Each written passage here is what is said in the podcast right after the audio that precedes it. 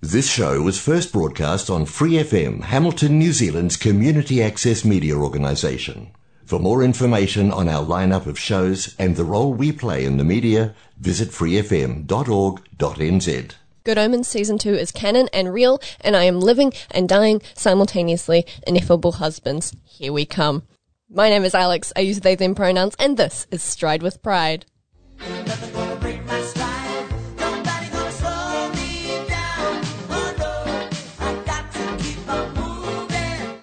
And welcome back to this week's episode of Stride with Pride. I hope you have had a fantastic however long it's been since you listened to the last episode. On this week's episode, we are going to talk about the wondrous world of fandom and how the queer contingency sort of interacts with that. We're the backbone of fandom, I tell you. Um, so fandom is a very broad term. It encompasses a lot of different things and ways of being. Um, but like if you've been anywhere on the internet, you know that a fandom is just a group of people who are a fan of something. Um, and it doesn't necessarily dictate how people interact with things um, or anything like that. But generally, what people think of when they think of fandom is more screaming teen girls sort of thing, um, which is looked down upon by society because of misogyny. Um, and then the people who are fans of things like Sherlock, who were friggin' crazy. Not not Sherlock, the sh- BBC show. I mean the original novels and stuff. They were just as crazy. So like, cut that misogyny out. Stop hating on teen girls because they're teen girls. Um, but with that out of the way, fandom has been around for a very long time.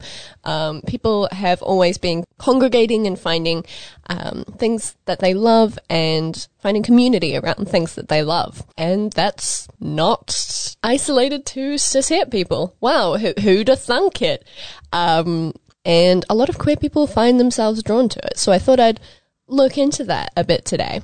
So, as a lot of things when you talk about media and queer people have to start with the Hays Code. So, for the uninitiated, the Hays Code was a self imposed um, morality clause sort of thing that you had to abide by, um, a set of rules for the television industry and movie industry in America at the time. Um, and it was sort of put in place around the early 1930s, but wasn't really seriously enforced until about 1934 and officially was in place until 1968. So quite a significant amount of time. And the part that's relevant here today is the part that um, says that topics that are considered perverse, um, so th- this includes uh, homosexuality, um, interracial relationships, bestiality, and venereal diseases. Um, love that that's all lumped in together. Um, they couldn't be discussed or depicted in any way, or if they were, they would have to be punished for it at the end, whether that's by death or by a bunch of other things, but usually by death, which is part of where the bury your gays trope comes from. Um, which um, mm, we we love. It's so spicy and a fun time.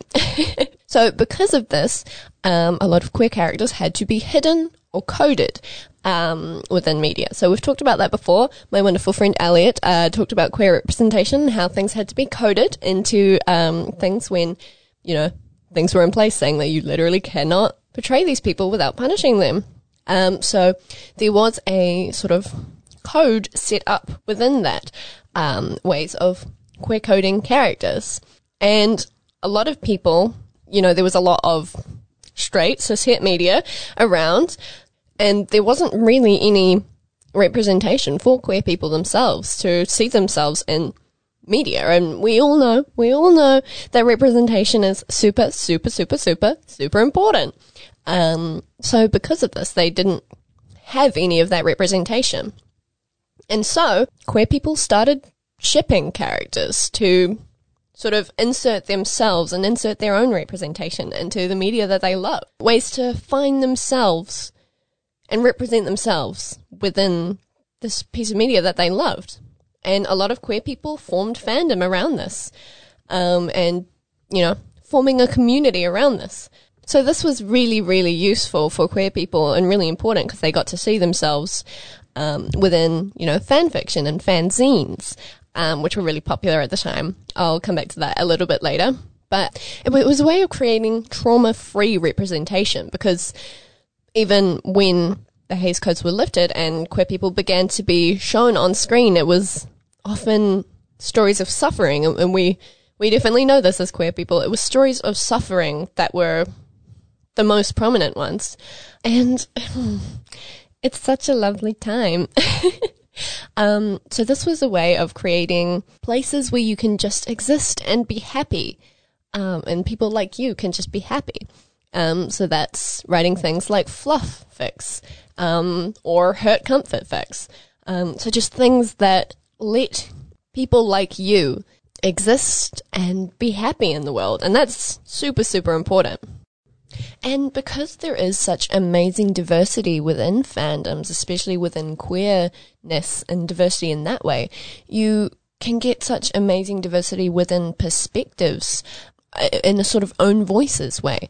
So if if this diverse array of people are telling their own stories through these characters, you get to see the perspective as it really is, and you get to empathize with it in a way that you wouldn't, you might not necessarily otherwise. Because you're already open to being empathetic towards these characters because you know these characters, you're used to them. But it opens you up to seeing and understanding a perspective in a way that you might not have otherwise because these identities aren't shown or represented or represented well. But you can see them through the eyes of someone who is actually that identity. But also, you're already more open to being empathetic towards them because it's your favorite characters. So it can be a really, really useful learning tool in that way. And uh, queer people are sort of the backbone of fandom a lot of the time, um, especially for Star Trek. So Star Trek was at one point a dying show. Um, Jessie Gender has done an amazing video about that. I'll talk a bit more about her later. Um, but Star Trek was dying. But because of the massive amounts of queer people participating in fanzines, um, shipping two of the characters, that boosted the popularity and it, it made more of it be able to m- be made because it convinced execs that there was an audience for the show. And so it kept something alive because of the power of queer people. So there are a lot of different ways in which people engage in fandom and queer people engage in fandom because queer people, wow, surprise, are people. But there are, there's a vast, vast array of different ways that people can interact with fandom, whether that's through art, through writing, through just absorbing content and supporting creators. Um, some people make edits, some people make really cool fan videos, and there's just an immense amount of ways that people can engage with fandom.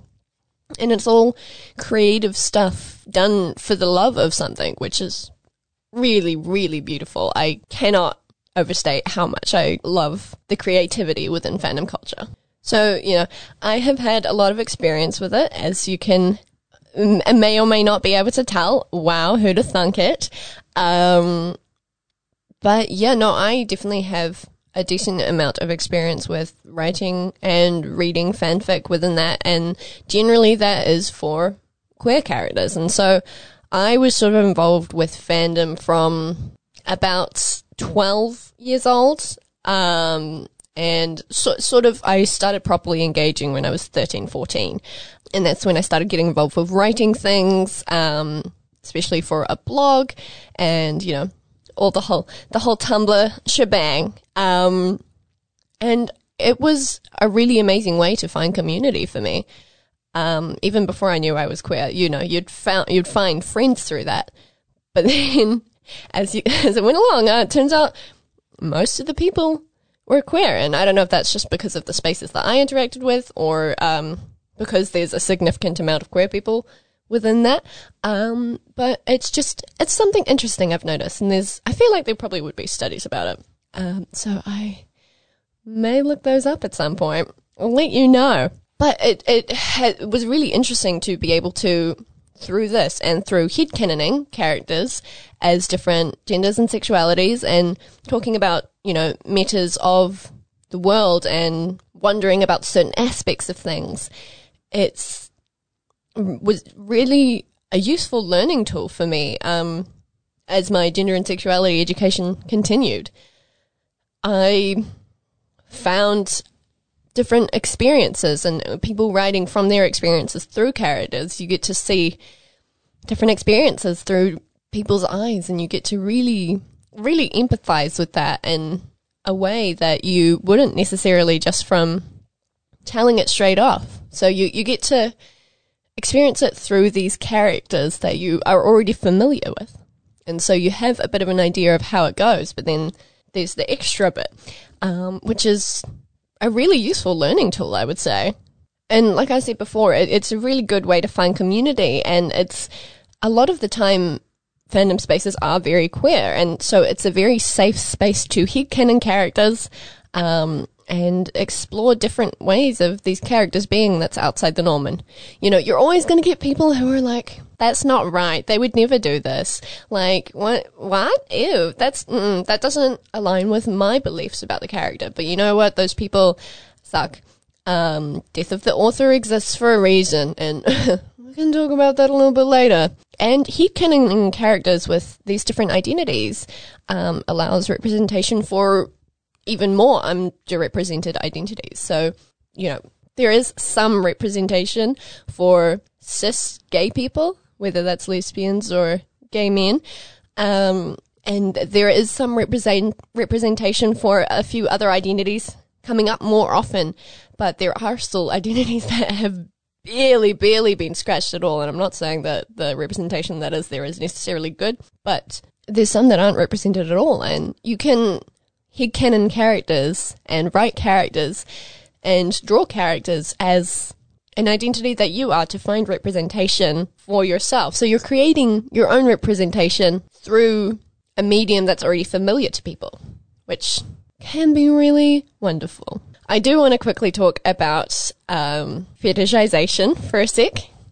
So, if you have been in online fandom spaces, probably it, definitely doesn't happen as much now, but back in the early days, so probably 2014 ish, um, it was extremely common to have cis het women, girls, fetishizing gay couples, um, and calling them things like my little sinners, uwu, um, and really, really just being sort of gross about the fact that they were gay and really, really leaning into that in a way that seemed a bit, a bit odd. Um, and it, it definitely rubbed a lot of queer people the wrong way.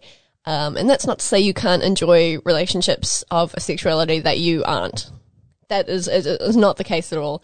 But it was the way in which they were treating it like it was wrong and a little scandalous, um, when it was just two people of the same gender loving each other. Um, so it's definitely of its time, um, but it it still does sometimes happen today. So I guess take a look at yourself if you're you're doing that. um, but it is something that affected queer people in fandom, and there was also um, a lot of shipping of real life people, and I'm going to talk about the most egregious example. Um, which is Dan and Phil. So if you don't know these people, um, they are two British YouTubers who are really good friends and have been creating videos on YouTube together for upwards of 10 years, I would say. A long time. A very long time. Oh, definitely upwards of 10 years. For a very long time. And people were so, so on their backs about them being together and asking them really personal questions and things that we don't deserve to know about their private life. They are allowed to keep things secret, you know? Um, and just sh- shipping real life people is not, it, mm, it's not, it, that ain't it, chief. it can get very, very dubious very quickly. Um, and often when you're shipping people in real life, it was queer people or shipping them in queer relationships. Um, and that can be especially dangerous for people who aren't out yet or aren't even out to themselves or aren't ready to come out or if if they were to they would be in danger from that and that's that was something that really affected them, and they've talked about them in their coming out videos. And it's just it's just something we have to keep in mind when we're interacting with fandom things because these are real people. They're real human people, and your words can have effects on them. Go and ship you, all your dynamics from fiction, all you like. Just not not real people. Come on, that ain't it, Chief. And now we'll get to favorite favorite topic: queer baiting. So it is quite prominent within fandoms that tend to skew towards AFAB or queer demographics. Um, it is unfortunately very common to find queer baiting within them to draw in a queer audience without ever and, and giving hints that these characters are queer and we, we promise they're queer um, without ever intending to have a payoff for it. Um, and it's very much, it's, it's very egregious when the creators look down upon queer people for finding the subtext that is purposefully written in there to draw them in and then they deny it completely. As, as unfortunately happened quite a lot with some very, very popular fandoms. Um, so, most notable is probably Sherlock, um, but also Supernatural. Ooh, we love that thing.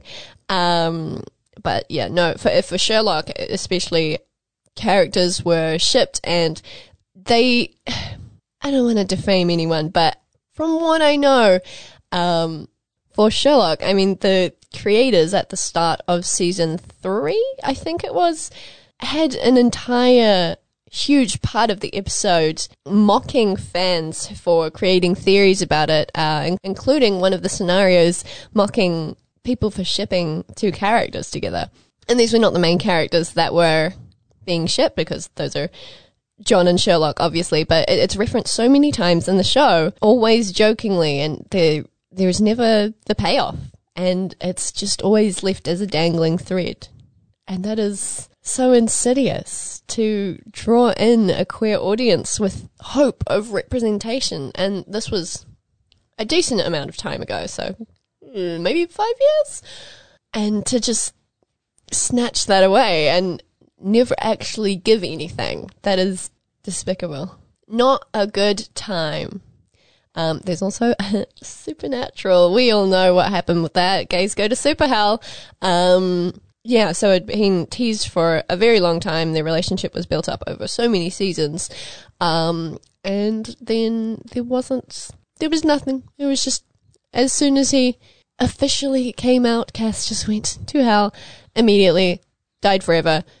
Literally immediately bury your gays. Like, that is the shortest amount of time from coming out to dead that has been around. Um, we love when creators do things um, and a lot of the time it can be influenced by the studio and the creators have little control over it. But, you know, the times when the creators make fun of people for shipping these characters that they've intentionally, intentionally written to be queer coded, to, to queer bait with, that is despicable. Uh, and mm, happens more often than I'd like, which I, I would like it to happen not.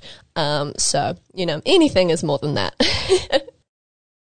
Another thing I did want to mention is so recently there has been the movie Luca that has come out, which is so queer, so gay. Go look at it. It's it's a wonderful gay story. There are so many different um, reviews of it. I think Rowan Ellis did a video about j- just a chaotic rant about how gay it is. Um, I would highly, highly recommend that. Um, but pretty much everyone interprets it as a queer story. And the director, um, has just been like, um, no, it's not. Um, and I just want to say that there is a difference between saying it wasn't intended to be that, but I can see that you understand it and view the story as this way and that it adds depth for you. And that's really cool. I hadn't thought of that when I did it, but that's a really cool interpretation. There's a difference between that and just saying, mm no, you're wrong. Very big difference between that. Um, but when pretty much everyone, when you have to make a statement saying specifically that it's not gay, it's, it's gay. It's pretty gay. If pretty much everyone is interpreting it as gay. I mean, like, death of the author, like, it's gay.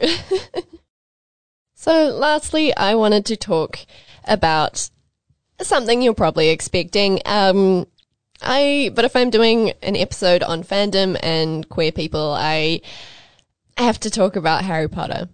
I, the, Harry Potter was my main fandom for like five years. It is the first fandom that I properly got into and got into online. I collected facts about it. I was obsessed with it. I read the books so many times and when I finished reading the series, I would go back to the start and start again.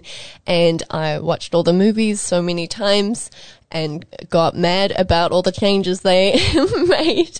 And I looked up facts for uh, all I could find and I looked at Pottermore. I looked all through Pottermore. I bought all the, all the supplementary books and all of that. I was so into it and I was shipping a bunch of characters from it as well and writing fanfic for it. And was such a source of creativity for so many people and a source of community, especially for queer people, finding solace in this place and this outsider narrative and just a place where they could be themselves and wanting to find Hogwarts and the place where they could find home and would be safe from homophobia and all things like that.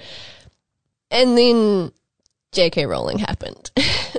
She's tough and she is unfortunately the creator of this world that so many people have found home in. And it's I mean, we saw this coming for a couple years before it all went to trash in the past year or so, but it's led to a very complicated relationship with this thing that was very formative to my identity.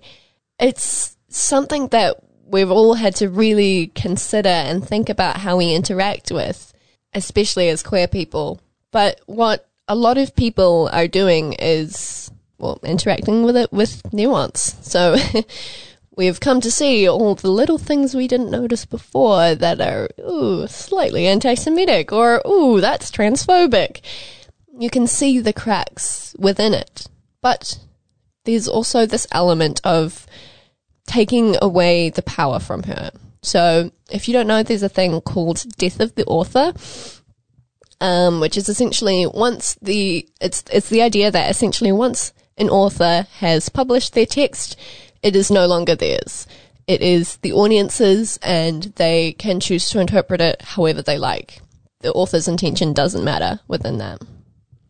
And that is something we've all had to sort of become aware of. Um, and it's, it's sort of our way of reclaiming this world that was created by such an awful person but it still has a lot of power and meaning for us. And being able to reclaim that from transphobic grips can be an act of defiance and an act of power.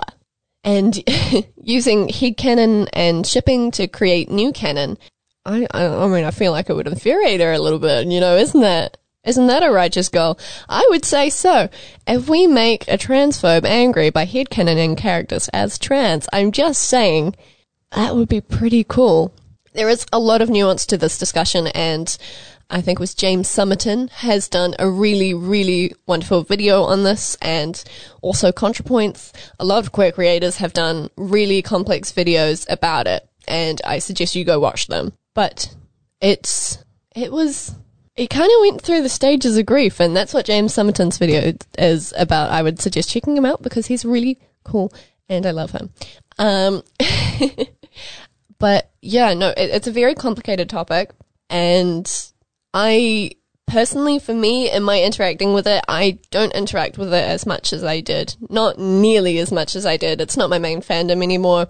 Um, hasn't been for a little while, but it's still something that was a huge part of my identity growing up. And that's not going to go away. And I guess it's learning to come to terms with that and find ways to exist within the world in ways that would anger a transphobe. Finding ways to exist within a world that was kind of built to not like you, but finding a home in it anyway. And I think that's a really cool way to stick to the man. For this week's Creator Spotlight, I'm going to spotlight Jessie Gender. So I talked about her a bit before, um, but she does so many videos on um, on fandom, on queer people, um, and some really good deconstructions of things. Um, does video essays. Like, what creator that I shout out doesn't do video essays? Look, I, that's just what I interact with. Um, give me suggestions for creators to spotlight if you're sick of video essayists at stride.pride at stride.with.pride on Instagram. Hit me up. but she is a wonderful video essayist. She's a trans woman and she does a lot of videos on um, fandom and transness and dissecting different ways in which things are represented and just uh, it's a lot of a lot of wonderful stuff and there's also a big big long one about capitalism which we we love talking about that or anti-capitalism. so it's a, it's a lot of good stuff and I would highly recommend her. Um, so go check her out. But that is it for this week's episode of Stride with Pride. I hope you've had a fantastic day, afternoon, or evening whenever you're listening to this.